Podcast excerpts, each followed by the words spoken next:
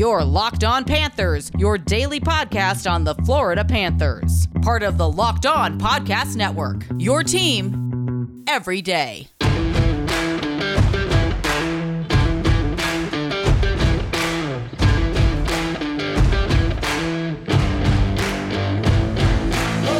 Welcome to this bonus episode edition of the Locked On Florida Panthers podcast. Thank you for making the Locked On Panthers podcast your first listen of the day.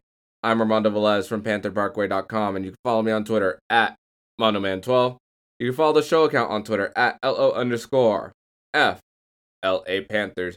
You can follow the national show and the Crosscheck NHL show with Andrew Berkshire and Mary Clark as they'll be covering all the preseason activities around the National Hockey League. So it's official. Well, at least on the Twitterverse, official between the national writers of the Pierre LeBruns, the Elliotte Friedmans, and even the local reporters with the Dworks, Richards, and the Florida Panthers and Alexander Barkov officially agreed to a long term extension where Alexander Barkov will be now the richest contract in Florida Panthers history.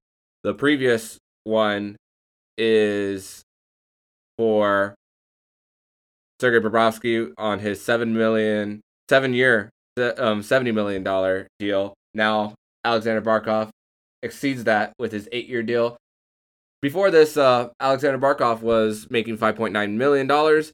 Originally signed his extension back in the 2016 season, back in uh, January, in the in the middle of the 2016 season, and then short, shortly after, um, shortly after that extension, he went on IR. Uh, went on IR again the next season, so he's been battling some injury issues. Got off to a slow start to his career um, after being drafted second overall in the 2013 NHL entry draft. And let's not forget that this was the last year of the previous regime for the Florida Panthers.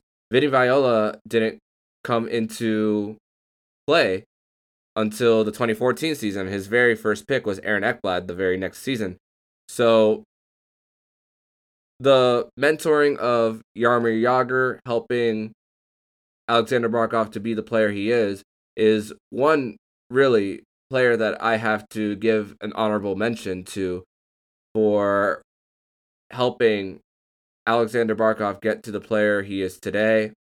And Alexander Barkov is coming off a Selke Trophy winning season, giving him some leverage on agreeing to a deal for the Florida Panthers and giving him at least the eight figures, which I was predicting, which I, I hate to toot my own horn a little bit, but I, I was uh, pretty spot on on the AAV for uh, Alexander Barkov. There's no way in hell that he was going to get anything less than eight figures, especially after what Kirill Kaprizov made after just one year in the NHL. But 10 million is a victory for both sides. The Cats, they have the situation with their cap where they have a majority of Keith Yandle's buyout on the books for next year. And they still have the elephant in the room contract with Sergei Bobrovsky making 10 million and that contract being him not living up to it. I'm not I'm very optimistic that Barkov will live up to his contract. I mean, how how old is how old is Barkov? He's uh 20, 25 years old, 26, excuse me.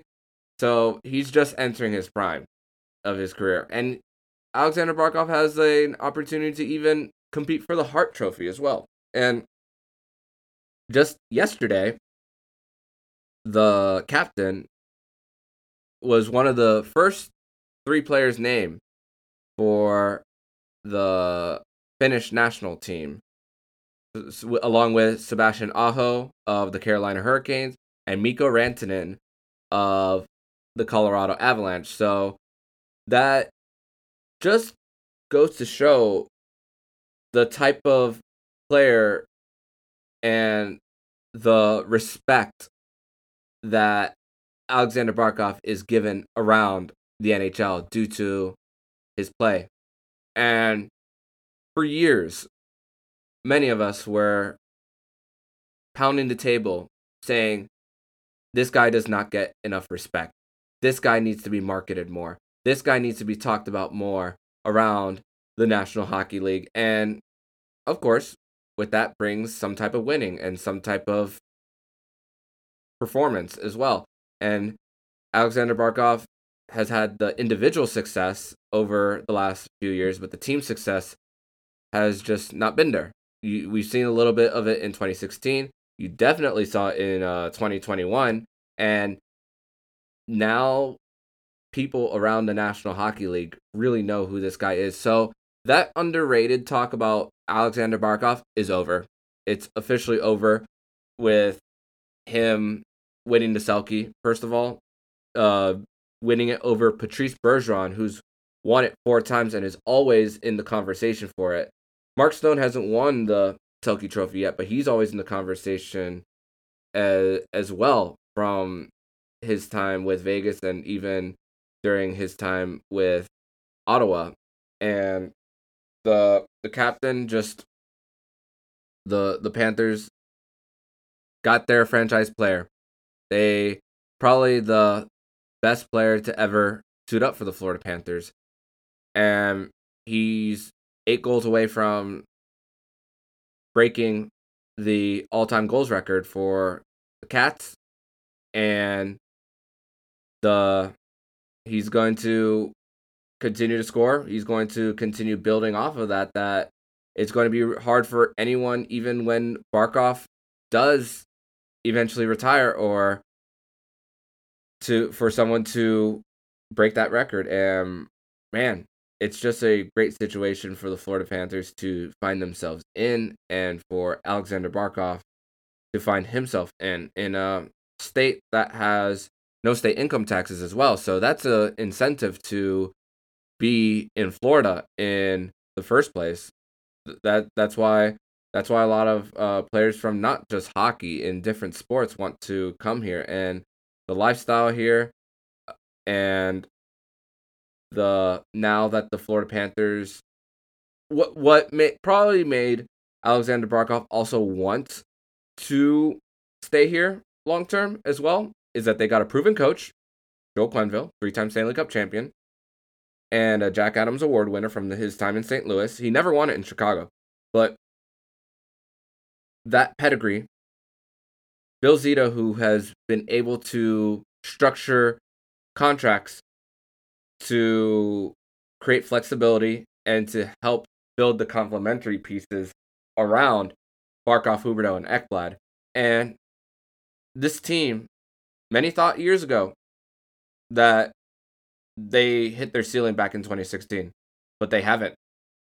They they just have not hit it because many argue that once again they were the ones to give the Tampa Bay Lightning the biggest threat as far as their playoff series last year and the intensity of the first two preseason games, more so the first one. The real big uh, fight in the second preseason game was between Ryan Lomberg and Pat Maroon very early on in the third period. By the way, uh, quick quick uh, shift to uh, the second preseason game. Owen Tippett, despite despite the Florida Panthers losing by a final score of six to two in the second uh, preseason game.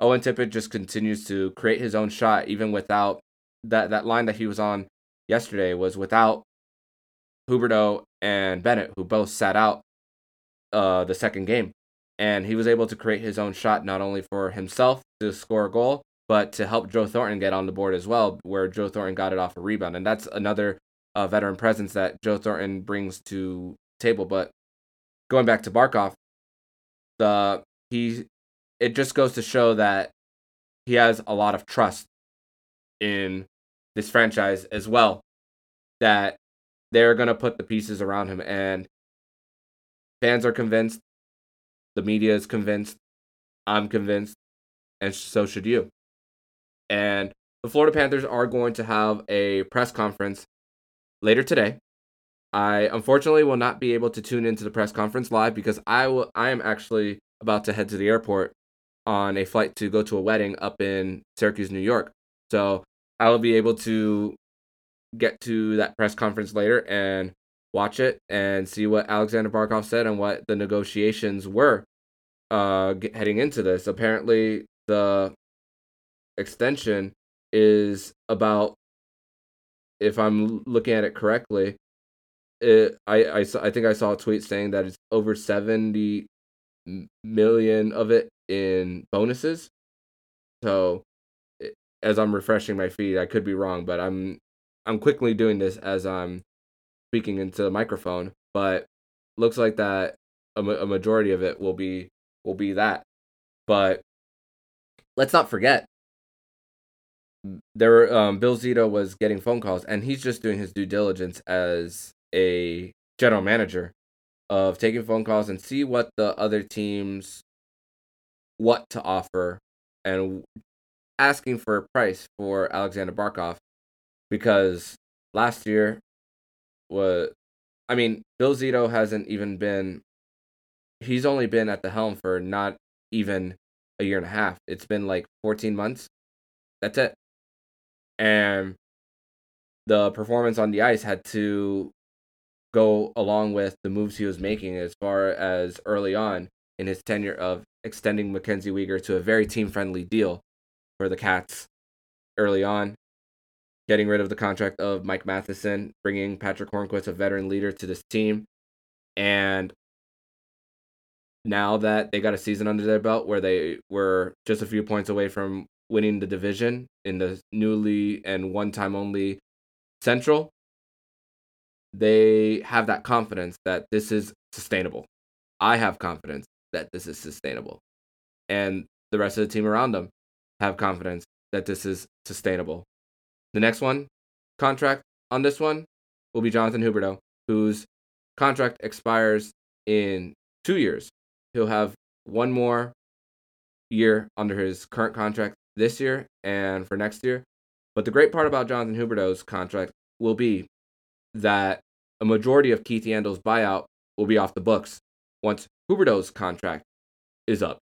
So you won't have two possibly $10 million players on your roster along with a, a buyout and along with a goalie making 10 million. You'll have a majority of that buyout gone by the 2023 off season.